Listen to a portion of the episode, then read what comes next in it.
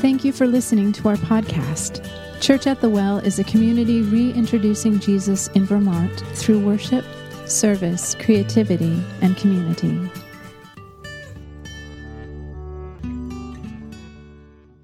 Uh, with that, I'm going to transition us to um, continuing our Advent series, series where we've been looking at the story of the birth of Jesus. So we're in our fourth Sunday, and you know that because there are four candles lit. Um, let's let you know where we're at. Last night, Luann asked me. She said, "Ian, what is what's the title of your sermon tomorrow?" And I said, "Advent Week 4. I think she was like looking for some creative direction on how to tie kids' church in to the imagination of the sermon. Um, that's where we're going today. It's Advent Week Four.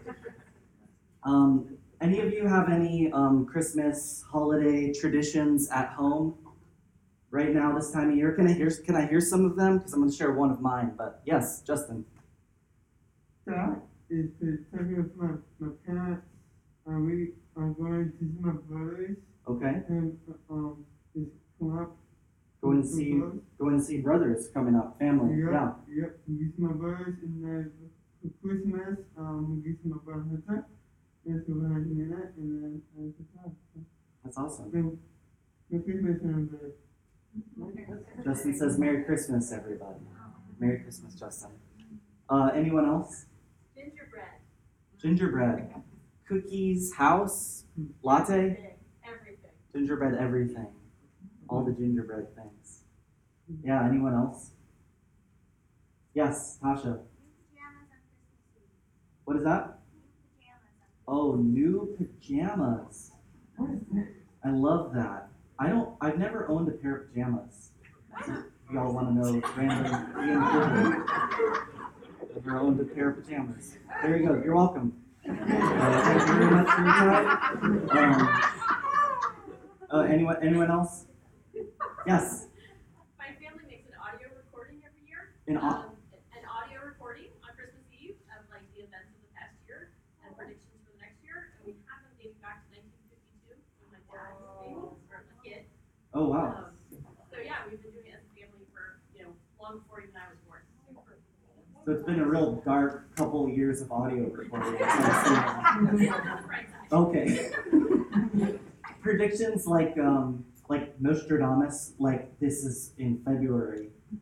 Or, like, it give me some examples. Patriots are gonna win the Super Bowl or not. but- Oh, okay. Yeah, Justin. Justin's happy with that. Uh, well, in our home, uh, every year Luann puts together a homemade advent calendar. And I remember these when I was a kid because there's chocolates, but Luann is an artist, and so it's amazing. It's got uh, it's like a Christmas tree with these different pouches, and the kids get to pick one out, and there are gifts in each one. Um, and our daughters just get so um, excited. And if you know Luann and you know her creativity and her art, you'll know that it is fantastic. And we gather in the living room, and we've also incorporated into this tr- tradition reading uh, a story from the Jesus Storybook Bible. Um, how many of you have read from the, uh, the Jesus Storybook Bible? And these stories, they're written with just this beautiful simplicity, and I find myself captivated by these stories year after year. And uh, the last two Sundays, we've had uh, uh, teachings uh, led by Adam and Abby, and both of these teachings have been beautifully simple. I'm just going to read as an example just the podcast description from Abby's teaching last week, because just this one sentence, you're like, wow. Um, this is the podcast description from Abby's sermon last Sunday. This week, uh, imagine uh, Arrested Development narr- narrator here reading this as well if you want. Um, this week, Abby defines gentleness as a withholding of force in the direction of good for the sake of love and encourages us to be led and transformed by a gentle God. Um, like the description alone, it's it's so simple, but I feel like I could reflect, meditate, think on just that sentence for like an entire day, or maybe even an entire week. And so, uh, if that sounds good to you, and you missed the sermon last week, I think there's uh, 24 minutes and six seconds of that sentence expounded upon in last week's podcast. So uh, you can go and listen to that. And I think it's this, this idea of the Advent story being so beautifully simple. It's one of the reasons I've always had a hard time with Advent sermons because the, the story is so beautifully simple. And as a preacher, we like to make things like a little bit overcomplicated sometimes, right? Um, at least I can fall into the trap of wanting to uh, over explain things, not intentionally trying to overcomplicate things. It's just like where I go. Y'all are like, yes, that checks. That checks out. That's we're, fact checked you on that, Ian. That one checks out. Um, and so the Advent story, while it's it's deep and we're able to find endless meaning, I believe in this story, it's also not complicated. And so this morning, I'm going to try not to do that, and I'm going to bring us to a story, uh, which is a part of today's lectionary reading, and um, it's a story from the book of Luke. And in a similar way uh, to Adam's uh, sermon a few weeks ago, we're going to explore this story alongside a work of art. And I'm going to invite you to participate in that. So, y'all kind of preached Adam's sermon a couple weeks ago. Uh, didn't have to put as many hours in because y'all did that work for him. Uh, I'm just kidding. It's actually sometimes harder to facilitate a conversation like that. But uh, y'all did a really good job uh, preaching the sermon a couple weeks ago, and so I want to um, explore that together, and hopefully we'll be able to engage the beautiful simplicity of it and engage it. And I'm not really worried about it because y'all did good a couple weeks ago. But are you okay with participating with me a little bit? And we're going to be reading a story from the book of Luke, chapter 1, verses 39 through 45. And this is a story when Mary visits her uh, cousin Elizabeth. Now, um, this story you actually got to hear in Mandarin and English this morning, Sunshine and Mia. That really, I'm, I'm really grateful that uh, you're willing to read that in Mandarin today. Uh, Sunshine, I, I, was reflecting upon uh, one of the first uh, days I met you, and it was back when we were uh, having church at the Palace Nine on Shelburne Road, and you had baby Mia with you, and uh, now being able to hear uh, this story from the book of Luke in Mandarin, just like after all these years, it's about 10 years uh, later, just really blessed me. And so I'm grateful for you, Sunshine. Thank you for being uh, willing to read that story for us. So we're going to turn back to that story. And uh, rather than overcomplicating things and giving y'all a um, explanation of like the background of this story, I'm going to show, show a short two minute clip from the Bible Project. They're a media organization that puts together these really fantastic uh, Bible study videos that you can kind of access for free um, on the internet, basically anywhere that you want to find like a video, like YouTube. And um, so I'm going to show that clip and it's going to explain the background to the story a little. The Gospel of Luke.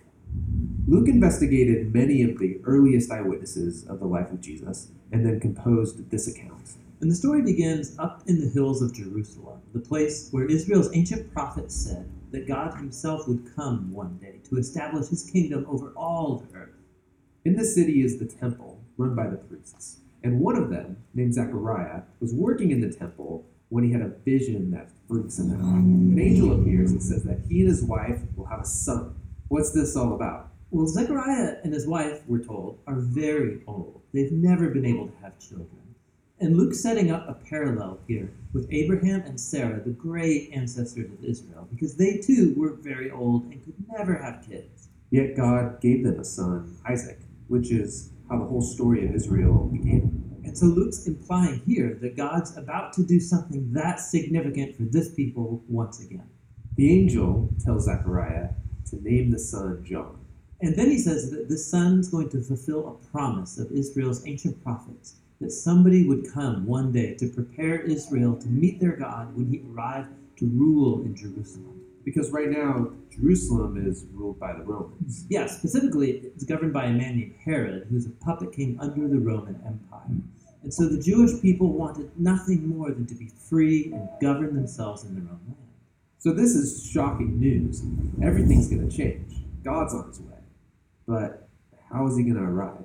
Well, to find out, Luke takes us out of Jerusalem and then up into a small town in the hills of an out of the way region called Galilee. There we find a young woman named Mariam, or we call her Mary. She was engaged to be married. And then an angel appears to Mary, saying that she's going to have a son. She's supposed to name him Jesus, which in Hebrew means the Lord saves. And he will be a king like David, who will rule over God's people forever. And then Mary asks, okay, well, how is this possible? Because I'm a virgin. And she's told that the same Holy Spirit that brought life and light out of darkness in Genesis chapter 1 is going to generate life inside her womb. God is about to bind himself to humanity through the conception and the birth of the Messiah. And so Mary goes from some backwoods, no name girl to the future mother of the king.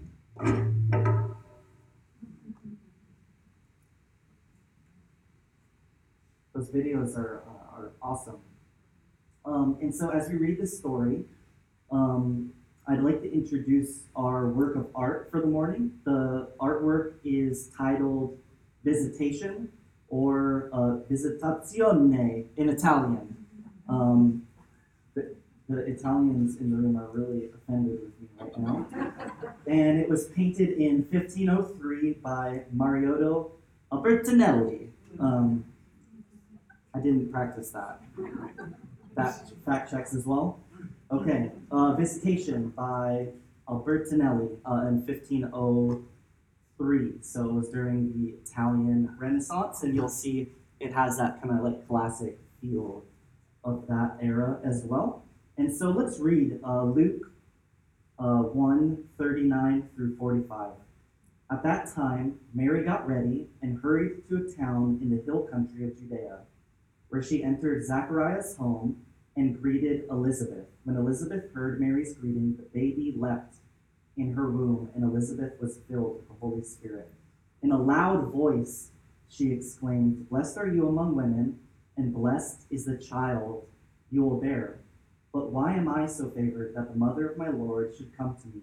As soon as the sound of your greeting reached my ears, the baby in my womb leapt for joy.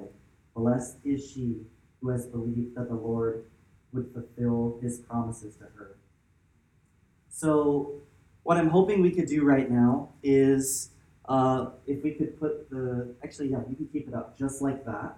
Um, I'd love for us to explore this scripture, this story together alongside this work of art. And for that, I'll, I'll just have some like prompting questions and you can shout out. Uh, you don't have to raise your hand. If you want to raise your hand, feel more comfortable doing that, you can do that as well. Um, and let's just have a conversation about this story. Can we do that? We all right with that? Yes. Um, so first, uh, when you first saw this image, what are some of the first things that jumped out to you? Like what caught your attention? Um, general observations. How did it make you feel? First thoughts. They're close. Intimacy. Yeah. both have a sense of wonder. They both have a sense of wonder.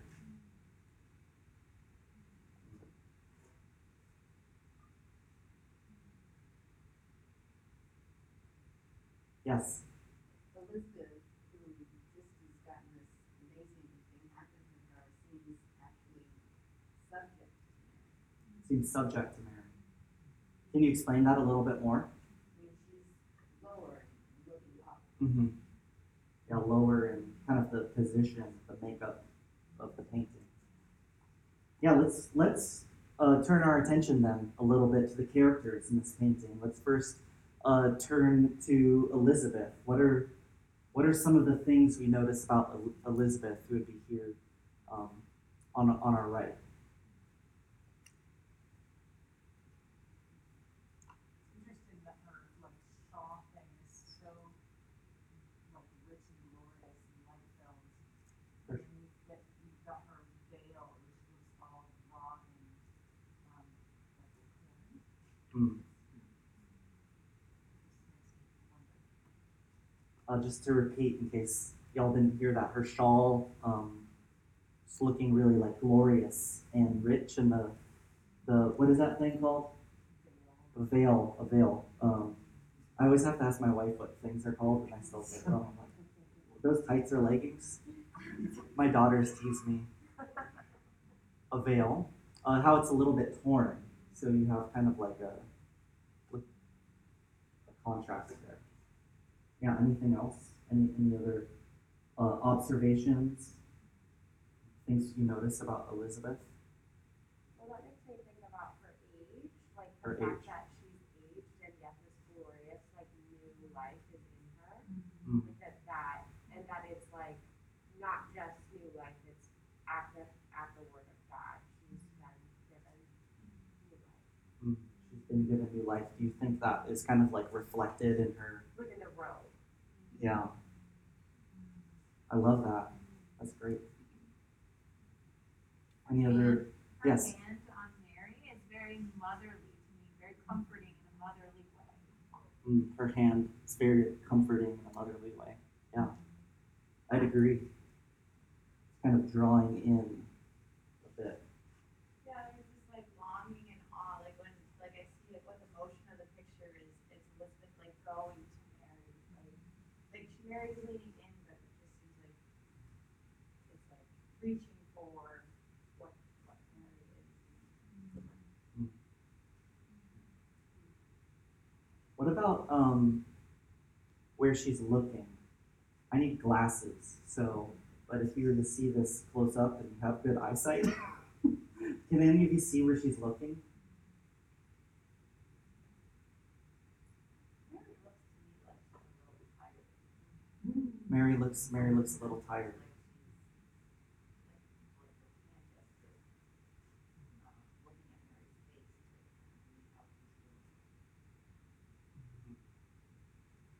I mean, with with child traveling to another town, likely not in a Subaru. Uh, that that that would make sense. Uh, that she would be tired. Yeah, her eyes are not open all the way, and maybe looking down downwards towards her stomach. And and if I don't, it's kind of like these lights here are horrible. They like shine on the screen, so you can't see, see the painting perfectly. Um, but if you're to see it uh, crisply, you'll see that uh, Elizabeth is gazing very intently um, directly at Mary.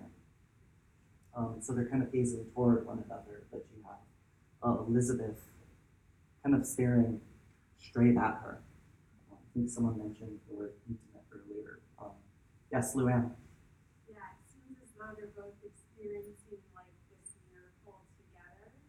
Hmm. Like Mary just needs a moment of encouragement. And so it looks as though like Elizabeth is humbly like lowering herself to stare intently in her eyes to look at that. Now let's let's maybe turn to um, to Mary then for a second, since we already did. Y'all skipped ahead in my notes. Don't ever do that again. I'm just joking. That's amazing. Do that all you want. Um, is there anything else we notice about Mary?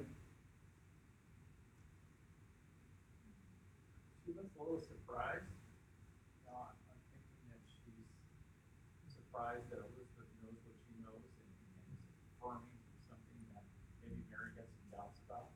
Hmm. So it's like, oh my gosh, you know, like this is real. And I think that just sense that that there's a little bit of uh, of insecurity. She looks almost angelic in comparison to Elizabeth. The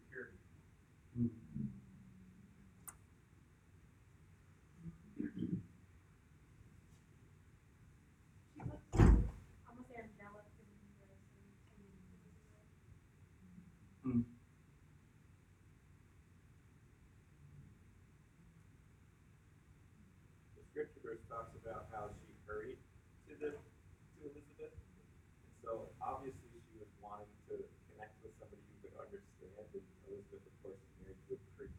And there's that dynamic as well, like finding someone who will believe her. Yeah. Wow, that's good. Anything we el- else we notice? Maybe where where are um where are Mary's hands?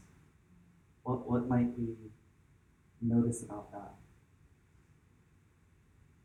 There's the one hand up holding her, like holding a big covering, close around her. Hmm. I wonder if her heart was beating in that moment, like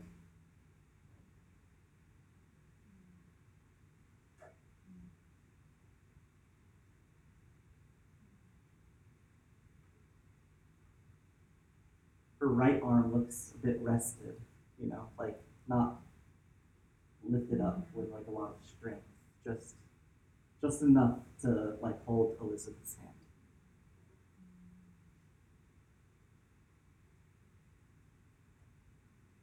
What, what are some other things? Uh, is there anything else we notice about the painting? Even if it's like it doesn't have to be a, a detail. Maybe it could be something about what is what does this painting make you feel or or think about, or how how do you think it might relate to the story that we read as well?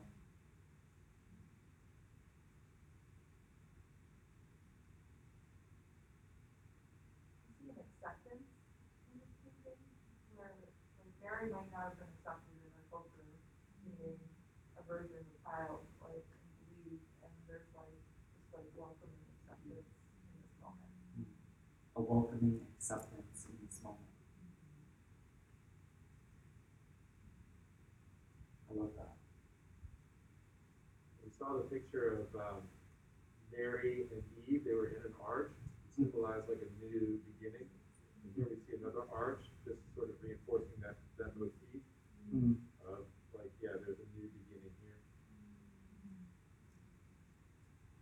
Well, their bodies are in a triangle formation too, which is symbolizing Trinity.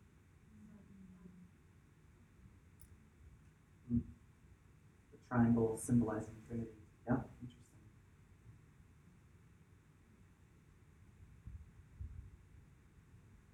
Yeah. When I look at Mary's hands, um, I almost see the right hand trying for support and, and the left hand like holding sort of almost pain. Um, and like Mary's great need to have Elizabeth, she went to see Elizabeth, but she needs Elizabeth. You know, Mm. she came in great need. Yeah. Yeah, I someone mentioned um, earlier that the, this like back and forth that was going on between the two of them. Um, and there's this there's this mutuality. Someone mentioned that the stature of Elizabeth was a little bit. Well, I think it was you actually mentioned um, that the stature her stature is a little bit less than Mary's in the painting. She's in the foreground, a little bit further in the foreground, and kind of below Mary, and yet Mary also has this posture of, uh, I need you too. Like this embrace is is uh, meaningful for me in this moment as well. I think someone over here might have wanted to say something. No. Okay. Yeah, Luann. Um, I just can't help relate, but like hearing about the dad guilt today and hearing about how it's just creating a safe place for vulnerability. The moment I saw this picture, like I just, you see a safe space for these two women. Mm. Just, I don't know, that feeling of like safeness and vulnerability. Yeah, Love that. Connection, connecting to uh, what we heard earlier. I was thinking the same thing. Um, Lydia. Yeah, even with that like triangle shape both of them into this, um, like this impossibility of like Mary's like a virgin and um, Elizabeth being um, too old to have a child, and they're both awaiting children, and they're both awaiting new life, and they're leaning into that like waiting of like, oh, you too. Um, that also speaks to that vulnerability that like we all share of like, oh, you too, you're also waiting.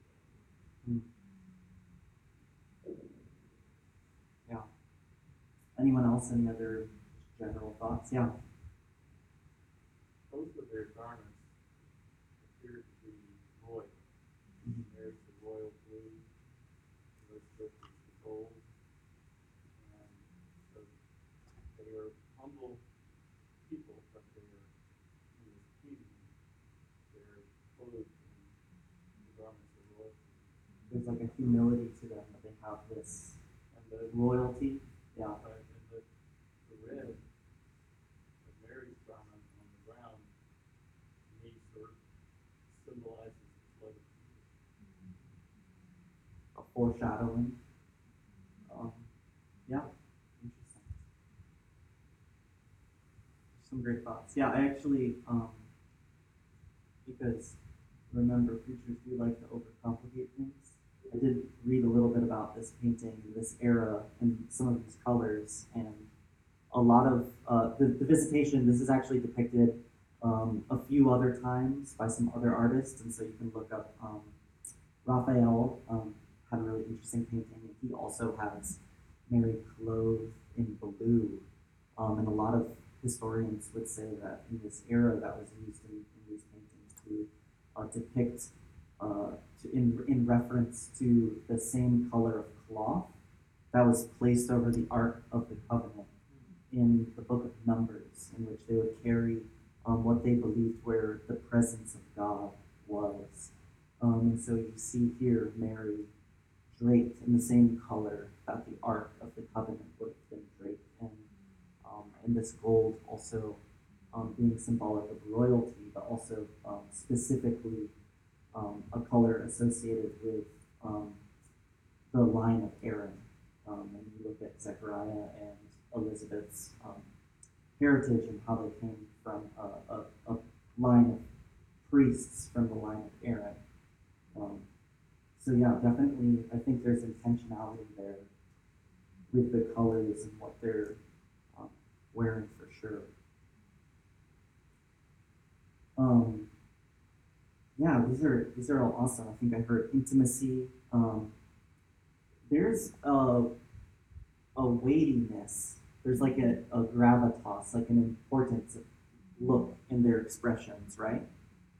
You can see a little bit. There's maybe a little smile there on each of their faces, but someone mentioned Mary looks a bit tired, um, worn down, and, and there's certainly this look in Elizabeth's face of, uh, of the importance of that moment. Um, here, here's some, some ways uh, I'm challenged and encouraged by this painting um, and this biblical story. As, as Luann mentioned, relating this to uh, that idea that we heard about when Keegan was sharing about the dad build, that the story highlights that we are made for community. Ma- Mary and Elizabeth aren't only sharing this pregnancy with one another, but they're sharing their present burdens and joy with one another, right? They're sharing their future hopes and dreams. And uh, I, I can't help but uh, be challenged by this uh, in reminding me that um, of the power of what it means to be seen, right? I, I think there's there's probably this moment that they're both experiencing, but at least kind of in this picture and the way that I see it, in that uh, can, just to imagine for a moment, and maybe if you have anything to share, the power uh, of what it must have felt like to be Mary in this scene and to be seen. Perhaps someone mentioned in a moment when she was uh, in, in a culture, and a context where she would not have been uh, believed. I think there's all sorts of things we can draw from that, but um, certainly one of them is this this power to be seen. Um, maybe maybe someone wants to speak to that. What does it mean to be seen? How can that change you to feel seen, to feel heard, to feel that you are uh, someone else is with you? I think it's cool how like the that they were both obviously seen by God Mm. and visited, and yet there's still this need to like be seen by someone else. And Yeah. So, They're both seen by God, like the scripture is clear, and yet there's also this uh, this power behind being seen by another as well. And God kind of sets it up in a way that I think only God could in this narrative, which is interesting. It's pregnant before your wedding day, like, to be pregnant before she's at, like, she's not yet married to Joseph, right? Like, she's probably the subject of a lot of scorn and shame. Yeah. Which is, it's not just that she's pregnant and the burden of that, but also her head's probably downcast because she's, she's having to wrestle with a lot of shame. So for, for Elizabeth to kind of get beneath her and to sort of lift her eyes up is part of that encouragement that Luann was talking about too, I think. Mhm. That's good. It's really interesting to me that both of them had experienced like the miraculous, like Mary had been visited by an angel, and um, Elizabeth, her husband, had been visited by an angel, and she had become pregnant. Um, and that wasn't enough. The miraculous wasn't enough. They still needed that community that you're talking about, Mm. that being seen by another. Yeah, Abby mentioned both both being uh, beneficiaries of the miraculous in their life, and yet there is still this need for, I guess one way you could say it is flesh and blood, right? Yeah. And it wasn't just Elizabeth's presence. It's like, I can imagine Mary's shock when Elizabeth tells her, You have come to me, the mother of my Lord. I mean, how would Elizabeth know that? I mean, for, for Mary, that, that voice, that, that acknowledgement of what God had told her through a person Yeah. who had seen that angel, right? Yeah. It was, it must have been amazing. Yeah, that's why I might. That's why I've thought maybe her her hand is here, hearing that word like, "Oh my." I wonder if she doubted anything that had happened prior to that moment before, and you have someone else speaking that same thing that she had heard to her. Um, uh, another thing I see in this painting, the the wisdom in multi generational community. Uh, we, we live in, or we have a, a gathering for our worship here in Burlington, Vermont. It's really, really young uh, city, and yet I, uh, I'm so grateful that God has um, blessed our church community with a, a, a multi generational community, and there's support um, and wisdom that I think goes back and forth. There's this honoring of this new life, and yet there's this wisdom um, as well in uh, there's this wisdom found in multi-generational uh, community. Uh, the last thing I'll say about this before we transition is uh, that the genesis of a life of following Jesus, which to me, uh, John the Baptist, who would then prepare the way for Jesus in the Gospel of Luke, Luke is kind of like setting the stage, right, for what we're going to see later on in the story, the genesis of a life of following Jesus is a joyful response.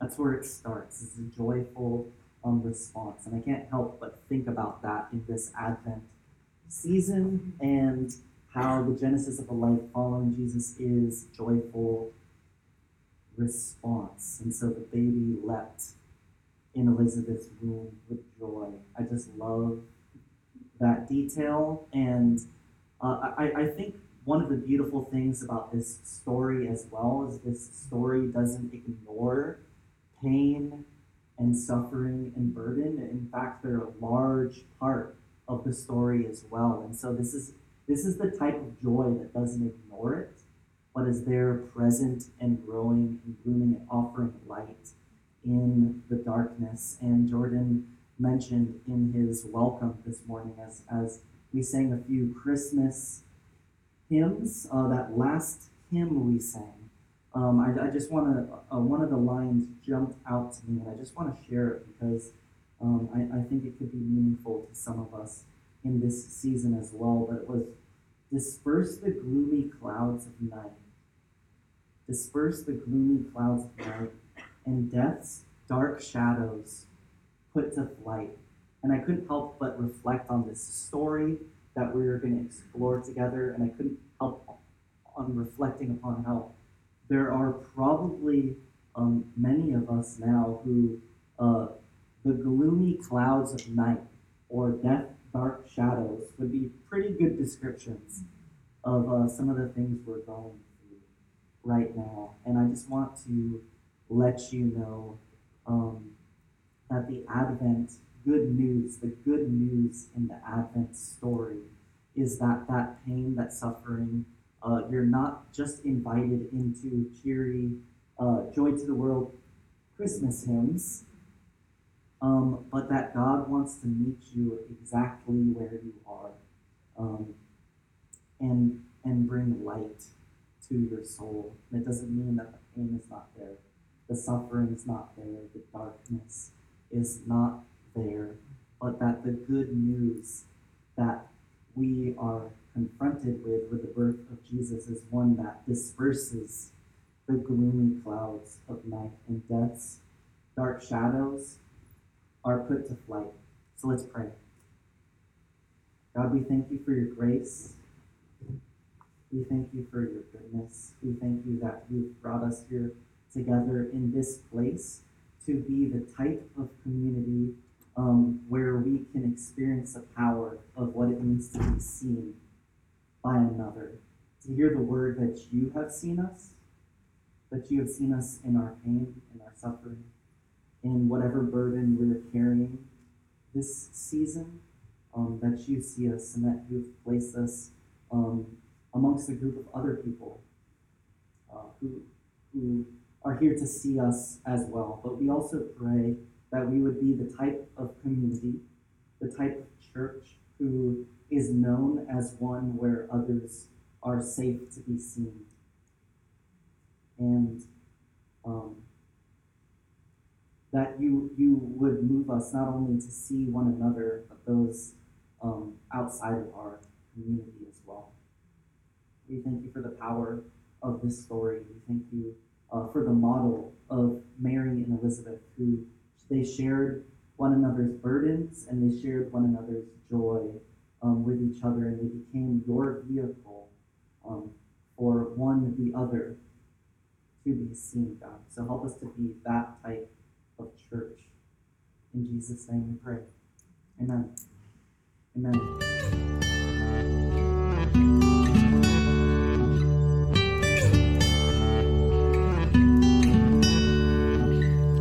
You're listening to the official podcast of Church at the Well in Burlington, Vermont. For more information about Church at the Well, including gathering time and location, events, and how you can financially support the podcast, please visit us online at wellchurchvt.com.